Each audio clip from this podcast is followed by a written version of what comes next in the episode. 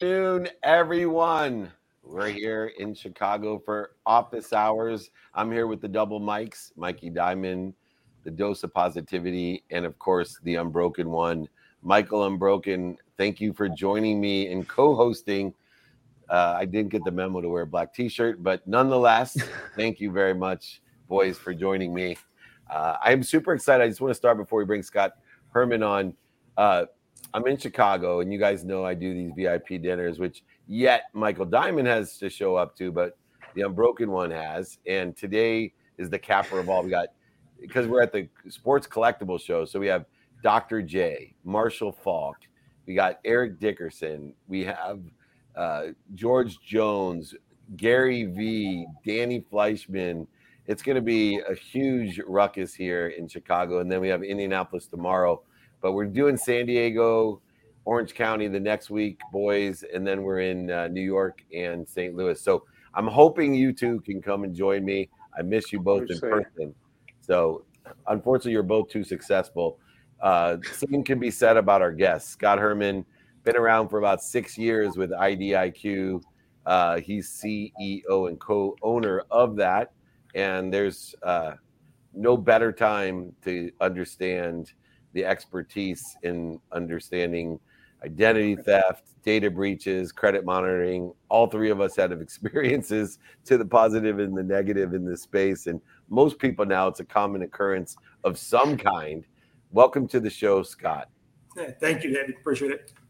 You got it, my friend. Well, uh, you know, I know over the last six years, we were warned uh, that this was going to be a major issue, and it will continue to escalate and exponentially become a greater and bigger issue. My first question is, Scott, how big of an issue is uh, the identity theft, credit monitoring, and data breaches that are occurring today comparatively from two thousand seven? I mean, it's increased basically every year, and every year new things come out and, and new scams. So it's always a changing landscape. Um, so we're always on top of, you know, different trends, whether it's, you know, right now it's A I scams are the big thing, and Cash App scams are, are a big thing that didn't exist six years ago. But, you know, the reality is, here's what I'll tell you guys, is your identity has been stolen already. And it's just a matter now if it gets used or not. So the information's out there. If I put five minutes into it, I could find all of your information, probably usernames and passwords. Wow. Law enforcement in dark web chat rooms, thousands of them, monitoring stuff in twenty-five languages. And I can pull out usernames, passwords. They're being bought, sold, and traded online. And so really what it's about is, is someone going to start using information now, because through data breaches, it's been exposed, and your information is long since gone. Amazing. So what's the first thing? So, I mean, someone's going to hear that and go, oh, my God, I'm screwed, and go straight into panic mode. Yeah. True, so, right? Yeah. So what's I the mean, first thing that you can do to start to, for someone watching, to start to actually set up some strategies to at least have some kind of protection? And that's why we built the product. So I retired in two thousand sixteen for all about four months. And uh, I was forty-one years old and went fishing every day. And then I think I caught the same bass twice. A three-week period, and I threw it back. I was like, I got to do something. And three months later, I, I, I bought IdentityIQ, or at that time, it was a small credit education platform. And we built it from the ground up to, to what it is. It's written in four years from, from nothing to one hundred million in revenue. It's doubled it since. Um, but we built the thing with, with, with this. We looked at how people stole identities, um, how they were getting them, how they're using them. And then we started building databases to monitor transactions. And so to this day, we monitor literally billions of transactions from over fifty thousand data furnishers worldwide. And we're alerting customers of data that we're analyzing and alerting them in real time of transactions that are occurring. That could be someone taking over an account they already have, like a home equity line of credit, um, or opening a new account in their name, a, you know, an alert from a Ford, Ford Motor Credit that someone's opened an account in your name. And, and we're alerting customers in real time with our proprietary technology. And You know, we, we have competitors, obviously, but they're alerting customers sometimes twenty-four hours and twenty-four hours and forty-eight hours later. And so the difference is we're able to give them an alert and uh, stop the transaction from even happening, as opposed to catching it after the fact. So, I mean, it's it, it is crazy out there what's going on. And, and I think one of the things I'd love to talk about if we have time is, is what's going on in A I scams, because it's scary. And uh, I think the world needs education on this. Mike, yeah, I guess I know a question to ask, right? I Well, you know, it's funny. I was actually was going to lead in that anyway. I, I had my identity stolen for the first time when I was sixteen years old. And then again, when I was twenty-four. And so I, I probably am subscribed to like three or four different services, but there's things happening all the time. Like you just mentioned and alluded to there, Scott, about A I scams. We're seeing it. Actually, there was just a phishing attack in my email today. My I T team is on that. So it's like it is always happening in real time. So why don't you tell us about some of these A I scams that we need to be aware of, and more importantly, how we protect ourselves from them? Yeah, perfect, Michael. So, so right now, obviously, we've heard a lot about A I, and it's kind of taken over everything in the media. Um, the scammers are using technology now. And in the future, we'll have regulations and we'll figure stuff out. But the problem is it's happening and it's happening right now. Um, so these A I scams with twenty seconds of, of audio recording and about fifteen minutes of time with free software that's available online. I won't say what it is or how to get it. Um, I can clone a voice so well that I could get a mother couldn't tell the difference between her kid talking and the machine that I used to, uh, to imitate the voice. And so it's it's that good and it's that fast to do it. With, like I said, only twenty seconds of, of recording. The scams you're seeing happen, some of them are simple. It's a voice of a child calling a grandparent saying, I was just in a car accident. The car's, I need to get it towed to a place. I'm calling from, you know, a friend's phone. Can you, I'm going to text you and can you Venmo three hundred dollars? And it's in that grandkid's voice. There's no reason to doubt it. And the person Venmos the money they get from the text and it, it's gone. Um, There's also, unfortunately, kidnapping scams. Uh, a daughter calling a mother and saying, I've been taken. They have me. I need help. Please help me. And then the kid cries, sobs, screams. And the person comes on the phone and says, I need money. I need it now. Don't call the police. And, and that is the most frightening thing I've seen in twenty years in this space. And it's heartbreaking. Um, but we're we're seeing that. And that's why I want to get the education out to everyone and say, hey, this is happening. You need to know what's happening. And, you know, right now, the best thing we're telling people to do is we're creating family passwords, grandparents, parents, kids. You got to have a family mm. password. If you get a call and they're asking for money now or something like that happening, it's coming from a loved one. You recognize the voice. Just ask that family password. What's the password? And if they don't know it, they'll uh, they'll hang up. And and we're hearing that from customers that have used the technique. They called back and said, yeah, I had a call and the person hung up immediately. And then they'll give us the phone number the person called from, and we'll trace that back. We'll find it's actually a stolen, spoofed phone number. Then we'll call that person, tell them their phone number is being used, and how far the rabbit hole goes from there. It's crazy. Oh my God! I'm just thinking. I, I got to get you, Scott, to do the. I, I have a Apple T V show. Do the tip. We have a tips of the day. I have you do the I D I Q tip of the day. Uh, these are amazing. I mean, they're life changing, and I've been also a victim at a very serious level with accounts opened and. Uh, one of the things I was told through that process was that you can't stop it from happening. So there's two things to look at. One, you know, give the so much interference from making it happening that it's just easier to go deal with someone else because there's everybody's available to them. So w- what if there's certain protections in place, they don't want to mess around with it because it's too much work. Uh, so, you know, work on the apathy side of things and just count on them being lazy that there's and, and everybody's available. So like why mess with someone that has some sort of protections in place? And then the adequate alerting, like not just the family password, but you guys are really the leaders in the alerting uh, side of it of, hey, you know, this doesn't look right before they start a approval process or something. Uh, in each of those aspects, do you create both protective side? We talked about the alerting. What do you do in the alerting? And then two, do you create the the perception that this is going to be a pain in the ass, so move on to someone else? So there's, yeah. So on, on the first point, um, there's things we recommend for customers to do depending on where they are in their, in their lifestyle. So when customers enroll in our product, the first thing we do is we look at all of their financial identity data. So think of if you were to, you know, go, you know, apply for a mortgage, apply for a job, get a background check. We have all of that data available. It's everything about you that someone would find. Um, and so the first one we're looking at is it is it accurate data um, as it sits, or has your data already been compromised or misused? And that doesn't matter if it's identity theft that happened a long time ago, or if it was, you know, a parent that used a kid's information to open a utility account, or the credit bureau or data furnisher got the information incorrect. It doesn't really matter to you. The reality is it's affecting you and you need to get it cleaned up. So that's our first thing we do, is get stuff back to how it should be and get anything that's negative about you, you know, corrected. So it's proper information, your credit scores reflecting appropriately. And then from there, yeah, we're monitoring every transaction. It could be new accounts opened, account takeover.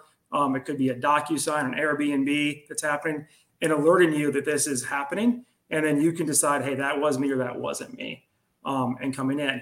We talk to a lot of customers who are older, who aren't buying houses or cars or doing transactions. And for them, it's placing fraud alerts in the files, and in some cases, even freezing their credit files so you can't even open new accounts.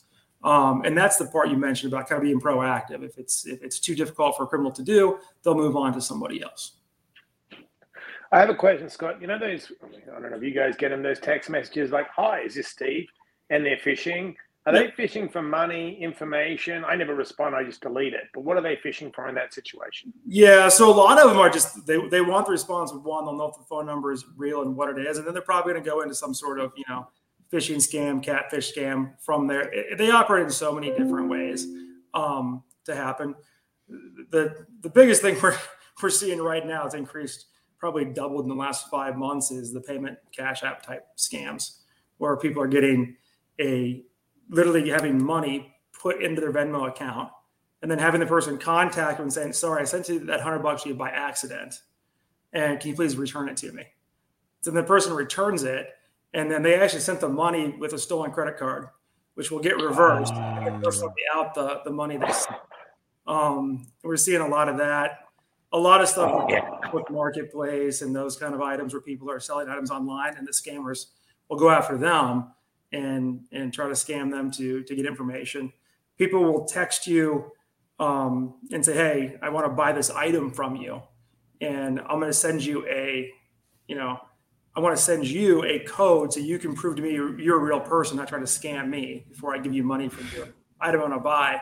And then they send you a code. And if you read that code back to them, they might have already hacked into your Venmo account or your bank account. And that's the, actually the, the two-factor authentication code they're using to type in to get into your account. Holy crap. Yeah. And this is the stuff we hear about in our call centers all day long. We just released a paper um, in conjunction with the Identity Theft Resource Center uh, talking about what we've seen growing in, in, in identity theft space over the last uh, that's, that's crazy. Sorry. So that's Scott, when I, I need to get this tip of the day. On this yeah, I, I, I call these. Sure. These are ridiculous. I used to call them scammers. I've been trying to use the word criminals lately because that's what they are. And instead of saying, Scott, I have uh, between Mike, David, and myself, there has to be two hundred fifty thousand, half a million hours of us online. If they need twenty seconds, it sounds like we're screwed. Like, what do we do? Yeah, I think think all four of us have enough audio that uh, they can spend. So, you know, I think, look, be aware that this stuff could happen. You could get a phone call from uh, someone pretending to be, you know, a loved one, and uh, you got to know what to do. And that's what I want to do. I, I will tell you, there, there is one positive side of losing everything besides saving my life and my wife. Uh, it was that nobody could break into my credit because I had none. yeah, I, I hear that a lot. That's uh, you know, I had no fear. You apply all you all, apply all you want because they're not going to give you anything, brother. Good luck. Yeah, that's right. It, oh, wow. Oh man, what a great service! What great awesome. knowledge, um, man! If you are not reaching out uh, to Scott and I D I Q, uh, you're you're making a big mistake. There is opportunity so cost. I D I Q dot com. Identity I Q dot com. They're the nation's leading experts in this stuff. Credit monitoring, yeah. I D theft protection, data breaches. Been doing it a long time. They've seen everything and they're on top of it. Billions of transactions for every stage of life. You just got a taste of the tips today. Uh, Scott, I'm going to have my team reach out because I want to. I have a great idea for this tip of the day. It's gonna, more people need to know these things. So thank you so much for joining us. You bet. Thank you, guys. I Amazing. Definitely do the Thank take. you. Appreciate it, guys. Awesome. You're awesome. That was great. I look like one. I look like the scammer in the in the Hilton here in the dingy. Hey, uh, Venmo me uh, twenty five dollars. Yeah. yeah. You just recorded his voice and you're sending it That's out. That's right. Exactly. Oh shit! That was. Oh, awesome. I, I love when I have no. Uh, wow. That I learned so, so much there. Uh, so good. I loved it. So good. It's so good to have both you guys here. We've been alternating. Somebody's been missing over, you know, I'm in Italy, you're here, yeah, they're France, there. Yeah. Um, but now that we've uh, protected our credit, we're going to bring Julie on. You know, that's one of my favorite names, Charlestein herself, C E O of Premier Dental Products Company. And she has a new book. Welcome, Julie, to Office Hours. Hi, thank you so much for having me. Well, I know you were waiting in the green room. Hopefully you got some tips like we did of uh, how devious uh, these A I scammers are with our credit. I'm definitely going to do the family password. I was thinking what ours should be. Yeah, exactly. I won't not, say them here. Yeah, don't say them here. Exactly. But you, you know, you're, speaking of families, though, you wrote the book on how to lead your family business, and we will include family passwords in the next edition. Uh, and you know, you, it's funny because you talk about unexpected crisis, choices, and challenges. Um, you know, when we were looking at COVID, and people would say, "There's, you know, it's so uncertain." And I'm thinking there is only one certainty, and that's unexpected crisis, choices, and challenges when it comes to having a family. And it's not just because I have three daughters and a son, uh, but you're providing truly a masterclass on how to deal uh, with what we know is coming, God laughing at us with these unexpected uh, things that occur, especially in our families. Um, for you, what was the motivation, uh, the inspiration uh, in writing the book? Well, the inspiration and motivation in writing the book is not very exciting. um, I never, I, I technically am an author now, but it was never, I don't think of myself as an author. So the impetus was actually very random from a, from a P R firm I was working with on executive positioning. Um, there are a lot of amazing dental companies out there, but none of them have C E Os that kind of look or act like me. So we said, you know, can we build my brand along with Premier? And one of them said, you should write a book. And I said, um, I have a day job. That's why I'm here. Uh, don't really want to do that. Uh, but, you know, fast forward, they said, just write, just start writing stuff. Um, so I did. And that's kind of how, how it evolved. I mean, the family businesses, it's one of the hardest things to do. And like, I couldn't work in my family business. I packed up from Australia. I'm like, I'm out. It's right. So much trauma and stuff. It's hard. It's like, it's really hard. Plus so our fam- our families hate us. Yeah, well, that's right, well, that understandable. No. I, actually, you know, it's so great when someone said to me, "Oh, you rejected you, you reject your family." I'm like, "They rejected me." Exactly. It's, it's both ways. I resemble I resemble that, Mike. So don't feel bad. That's right. That's true, that's right. right? So, um, so going into that, so you, you're going into a family business and you're working with people. How do you remove toxic members? So I think it's it's more. There are a couple of things. One is toxic relationships. So the people themselves might not be toxic, but the relationships can be. Um, so, you know, for, for me, in my experience, compartmentalization is very, very important. Um, so if, you know, I'm in a business meeting at the same time as I'm having, you know, a huge fight with my dad, during the meeting, everything is cordial, you know, giving him whatever information he may have needed. And then after that, it's over and I don't talk to him again until the next meeting. Um, so that's personally how I handled conflict, is through compartmentalization. Um, and it's it's it's inevitable that it's going to happen. Um, Another thing that helps more kind of holistically is if there is good governance in place and lots of documentation and everything like that. That also helps to serve as good guide rails. Mikey, can I ask one thing? Sorry. How yeah. about if you're dealing yeah. with an addict? Because I deal with addicts, and sometimes they're destroying the family business, and you've got to step in and draw a bottom line. Because, you know what I mean? You said toxic in one sense, but some people are sinking the ship. So how do you do that? Because family businesses, I do it all the time. Family business is the hardest thing. That must be very challenging. Thankfully, we have not been faced with that. But I think that that is where the governance documents come into place. You know, there can be criteria set out for that. Um, family members can be dismissed for these reasons. Family business members cannot come into the business for these reasons. And that way, it really takes the thought out of it. It takes the fight out of it, and everyone's protected. Thank you. That's awesome. Sorry, Mike. No, no, you're good, brother. Uh, you know, I have thought one, one, you're East Coaster, and two, you're looking at a, a family that is four generations of this company being fourth generation C E O now. One of the things I'm always thinking about, and why, like these guys, I don't touch family business, is because you hear all the time, that's just the way that we've always done it. And so when you're looking at addressing innovation and change in the marketplace, staying up with the speed of not only technology and A I, but the way that attention is almost non-existent, how in the world do you create change when you're faced with the conversation of, we do it this way because this is the way we do it? Well, you are right in that we are one hundred ten years old, fourth generation, which is remarkable. I'm not taking credit for that. Um, and our business is Premier Dental. We develop and manufacture innovative consumables for the oral health professional around the world. So things dentists and hygienists use in your mouth. So those things are changing. My the the way the way that we do it and I do it, my favorite line is actually from a Gatorade commercial, which is, to start a revolution, the only solution evolve.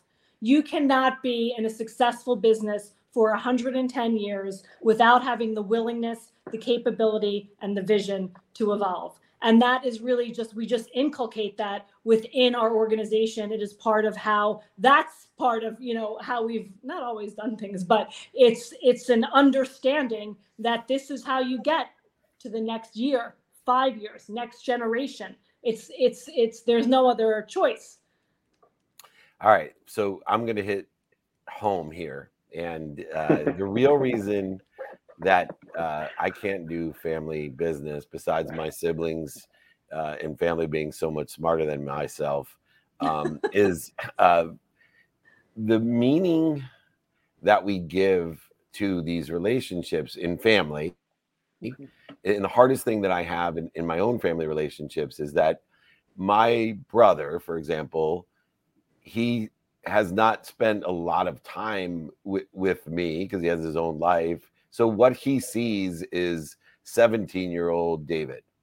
And there's a lot of baggage uh, when things get uh, stressful with unexpected crises and choices and challenges. And this occurs with my siblings and I uh, with life decisions, you know, with my mom or when my dad passed, when you have these unexpected or even, you know, tough choices, then all of a sudden everybody is judging you for who you were, and somehow they've dismissed that you're forty years older than you were at the time and have experienced a lot and maybe even become more enlightened. How do you guys deal with the baggage uh, in the family? That will always be the case. Your brother will forever see you as seventeen, and you will forever see him as however old that was. Um, and that's that is just the reality of it. Which makes it worse because um, he's a rabbi who graduated Harvard. So it's oh, even, really? My dad's a rabbi who graduated Wharton. Oh, that's even worse. Oh my gosh. Well, nobody well, can that, raise money like rabbis. St- nobody can whole... raise money. They like teach it at Wharton. It, they're the best money raisers in the world. Well, that's actually an interesting story, how he got into the family business. He went to Wharton. He was supposed to go to Columbia um, graduate school. And th- throughout college, he had become more observant. And like at graduate Wharton graduation, he told his parents to send his money, to send the money to the Jewish Theological Seminary. He would not be going to Columbia. Um, and then he was uh, like a pulpit rabbi until I was about five. And then my grandmother and mother were like, it's enough playtime. It's time to, you know, like, come in and, and get to work. Um, wow, that's very interesting. You don't hear people that have that in common. That yeah, my, my other brother went to Wharton, then he went to Columbia, then he used the school, University of School of Economics, and he still sees me as seventeen as well. So, and that that will that will keep happening. And you know, in families, people have their roles, um, even if it's it's it's unwritten. You know, people have their roles, and people rise to that level or stay at a certain level or are met at a lower level because of what these unwritten roles are. And it is very difficult to change them. I have not seen, I have not seen it happen. Um, so there just needs to be a recognition that I know that this is how this person sees me. So I am going to have to react in a certain way in order to engage with them. Beautiful. Take the higher road. Mikey, I asked two. I'm going to pass it to you because I'm a gentleman. Yeah. You asked the last question. The lie is told on this show today, my friend. No. Um, no, Joe, you know, I think it's absolutely incredible what you've been able to do. So many awards, so many accolades, being a part of this generational company. How do you take care of yourself with the pressure of not only being the C E O, but running a family business and also the ins and outs of all of the, the things that come along with the day-to-day? Like, I think so many people in business right now, they are self-care has become secondary because we're in hustle culture. So how do you be successful in all these areas of your life and take care of yourself? You don't. You know, I I am I do not believe that work-life balance can exist. It just can't, because it, you can only do one thing at once. So I can be an amazing C E O, but I can't do that at the same time as I'm being a good wife. And I can't do that at the same time as I'm being the best version of myself. I can't be an amazing mom at the same time that I'm being an amazing C E O or a fantastic wife. There will always be something that wins out. They do. You cannot have it all, all at the same time. That is my belief. That is my experience. Um, so I'm not that great at self-care. And I think that I don't, I don't think that that's uncommon. Um, My my typical trajectory is go, go, go, go, go, go, go, total effing breakdown, take a minute, go, go, go, go, go. That's what it looks like in the life of Julie Charlestein. Um, so I need to, you know, that's I love the honesty. I love it. Temper, I, I, I will tell temper that.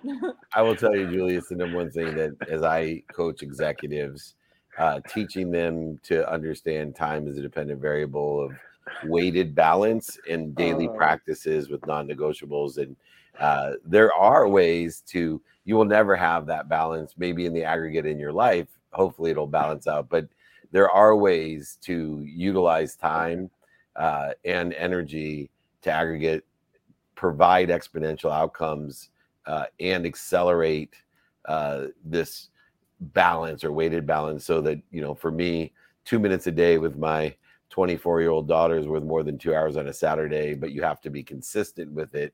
And uh, there are some mechanisms, but it is the biggest challenge of all high-powered executives, even ones that don't work with their family, which I think is remarkable uh, because of the baggage and so many of the other issues that we discussed.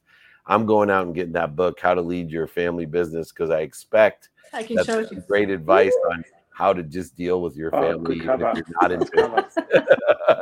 And that interests me. So thank you so much for holding that up. Thanks for writing the book.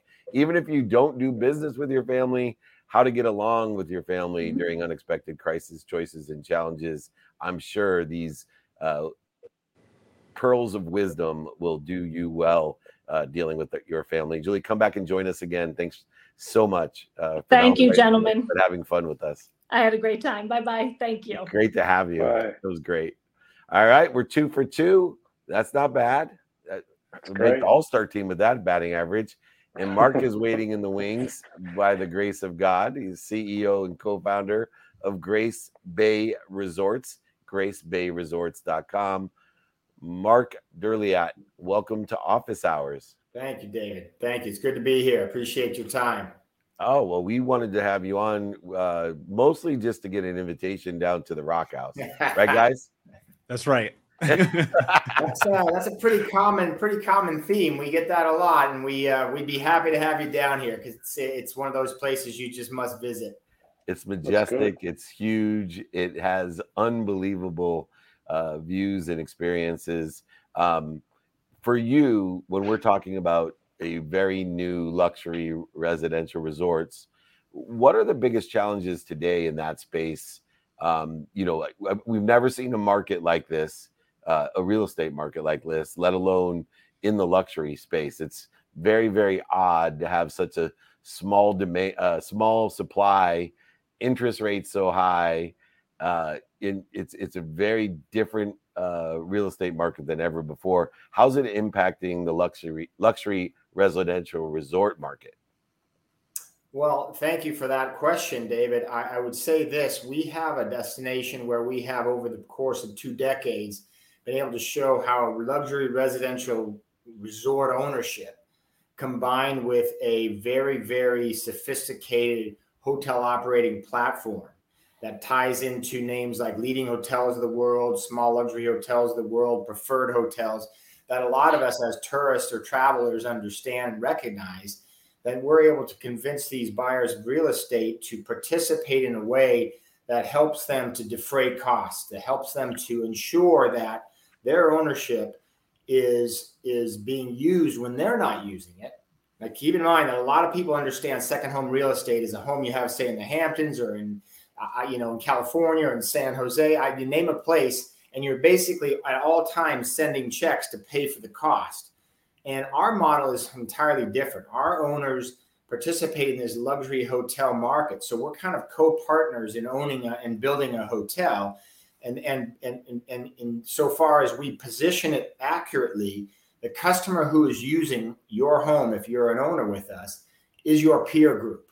And therefore, we're getting a very high rate and a similar a similar demographic to yourself, so you feel very comfortable in that environment. And that's really what's driven our market here, where people are getting this, the benefit of use and, and enjoyment and a lot of fun for their families and a place to go, but they also get hassle-free, and they also get this opportunity to defray their costs as, as part of their ownership. I hope that makes sense, but that's how our model works.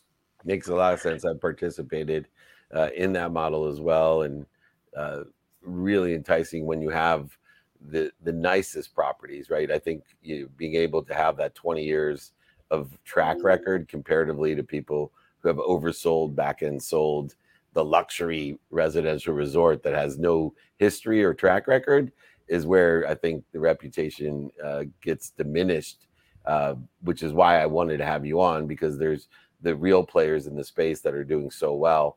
And you guys have been doing it so well for so long, uh, since two thousand one. Mikey Diamond, there's Diamond yeah. Resorts and there's Mike Diamond. What do you say?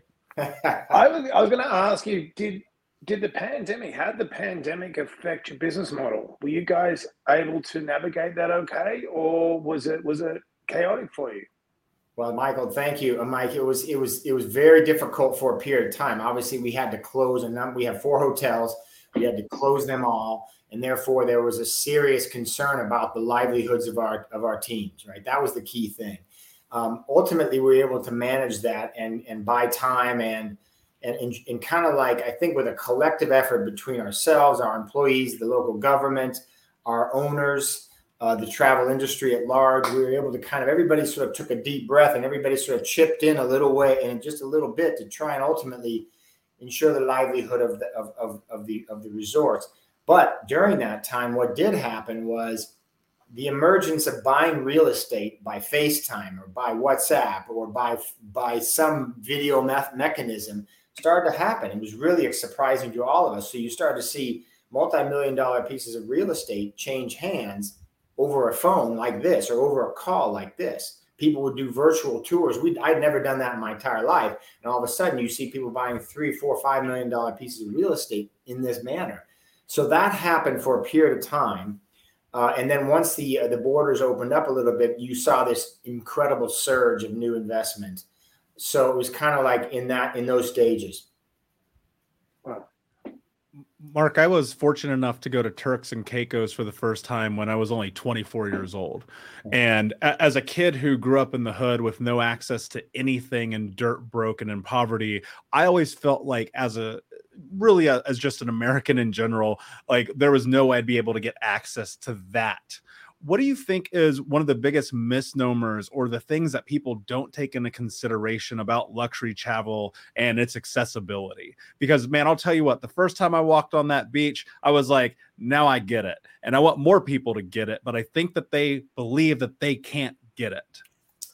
Yeah, I think that it, it, with with with building some relationships with the right operators and key travel agents who can give you access to when and give you the type of advice that you need to know when to go and when when are the deals available and how can we get a good deal. There's always a deal available. I'll give you an example, right? If you come to a, a hotel in the Caribbean from J- January twenty-fourth till July third, fourth, whatever day that might fall, the, you know, the day that everybody goes back to school, let's say, in January, that period of time is excruciatingly expensive. The day after, it goes down. You can negotiate any rate you want. So if you're flexible, you can fly into a destination like this that may have a luxury hotel or many luxury hotels, and you could probably command your, you can probably demand your price for a period of time. Right after President's Weekend, right after spring break, right after Easter, right after New Year's. These are opportunities where someone can say, where my caller or somebody, my friend was here a week ago paying double what I'm paying, all of a sudden it becomes accessible. So you got to kind of know when those pockets of availability are. That's one way to do it. Um, and that's been my experience so far. I think that's the easiest answer I can give you. And Mark, you know, one of the questions that I'm sure people are interested in, and I participated uh, in this luxury residential market, uh, resort market, and I've also, and still do, own luxury V R B Os uh, as well. And what are some of the advantages uh, today, since there's so many opportunities in the short-term rental space, the S T R space, comparatively to what you're doing down at Grace Bay uh, with the luxury residential resort comparatively? What are the opportunities? You broke up. Advan- advantages. A lot of people would, they don't see, you know, and you're so well at articulating the advantages of a luxury residential resort versus managing your own S T R, short-term rental. Well, I think with this S T R, what people vastly underestimate is the sheer amount of personal effort that it takes.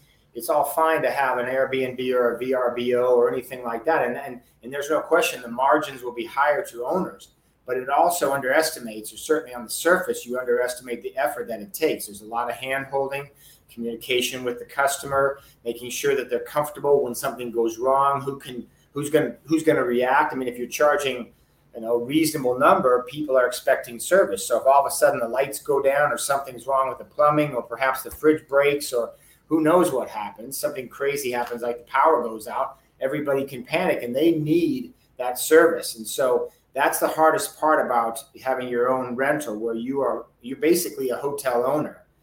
Um, and so it's really nice if everything worked, but everything doesn't always work. And guests who are paying you the kind of rates that you're going to demand for a short-term stay, which is invariably multiples of what you'd get for a monthly rent, Uh, the people are demanding that things go right. And when they don't, you need to be responsive. And I think that's the thing that owners of, of Airbnb homes underestimate. Do you think that, I love how you said that, taking that personal responsibility in detail, do you think that's, that's usually where, because this, any kind of business, what people underestimate now, because they're so lazy, trying to buy sales, trying to just cut corners, they don't realize the contact of being personal. Do you know what I mean? And Dave goes, and Dave has a great experience, and he tells one hundred people. And Mike goes, or I go. Do you think that's where people have gotten lazy? Because they're just so involved in social media, but they don't realize that you've got to be social before you go out to the media and do that stuff, because the media will kill you. People talk, networking. No doubt about it. Are, are people getting lazy in that respect? Sure, because I think that the myth, what has happened is there's just been this surge of of, sing, of, of short-term rental growth from Airbnb and V R B O and others like that. And, and it just seems so obvious that I'm going to get more money out of my home if I rent this way. But they totally underestimate what all you have to do. And as you say, those who do it well and over and over and over again have a couple of key components that help them do that. And one is they are constantly following their customers and communicating with their customers, either they or somebody for them.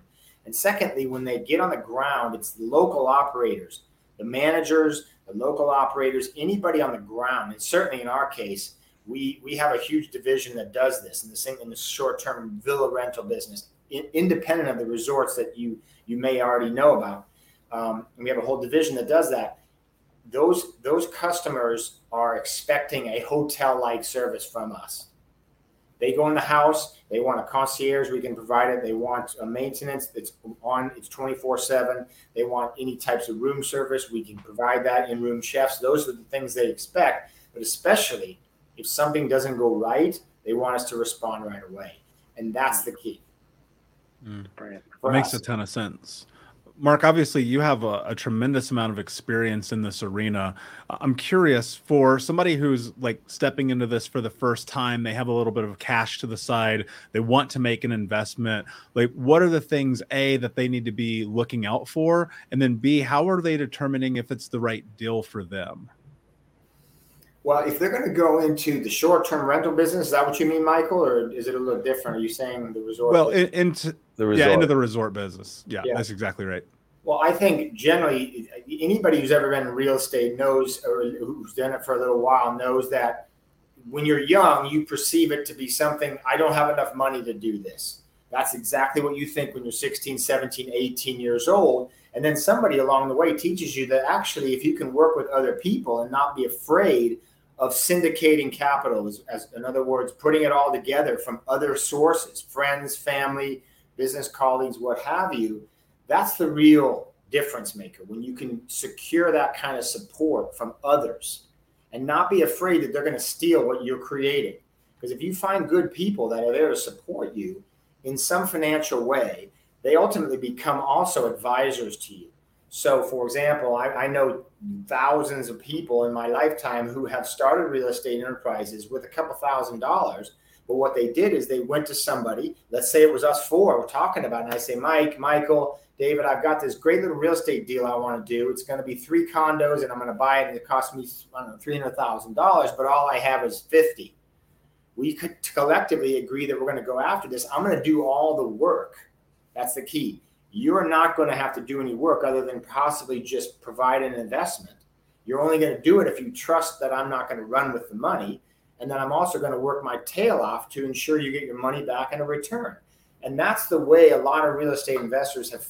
Some can do it in huge quantities and some can do it in smaller quantities. And I think someone who's starting out, if they can get comfortable with raising capital outside their own pockets and outside even their own family, um, it, it, then, then you can start to see some real growth. But it's really hard to make that leap. Uh, and because everybody's afraid that my idea is going to be stolen by those people I go to get the money from. And in reality, the people that you go to get the money from are probably interested in helping you because they're probably older than you. And they probably like that you come to them for advice, for wisdom, for the capital, for some guidance. That's been my experience. I hope that helps. I'm not sure that answers the question, but that's what I found has worked for young, young entrepreneurial real estate guys. And now they can use A I to ask as well. But uh, yeah. nonetheless, uh, check out Grace Bay Resorts at grace bay resorts dot com. Uh, I want to go down. Maybe we'll do a mastermind down there in Turks and Caicos at the Grace Bay Resort. It'd be amazing. Bring some high net wealth individuals, syndicate the money and buy uh, ourselves a great investment and have some fun while we're doing it. Mark Durliat's the expert at that, C E O and co-founder of Grace Bay Resorts. We're coming to visit. We'll come during the off season. Don't worry. And we'll look forward to seeing you. Thanks for joining Thank us. Thank you, gentlemen. Appreciate it. Take Great care. Job. Very, edu- very educational. You can talk about making a lot of money, helping a lot of people. Sorry. Luke obviously didn't like it. He just cut him off.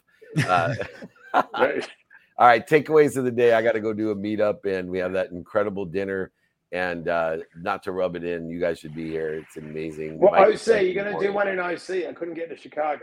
But O C, you said, coming up, right? Yeah, we got O C coming up and uh, San Diego. So you guys oh, are all always welcome. Come down there. Um, cool. Uh, prepare for the worst. I love how you have to prepare because things are going to happen. They're going to steal your credit and things are going to go sideways.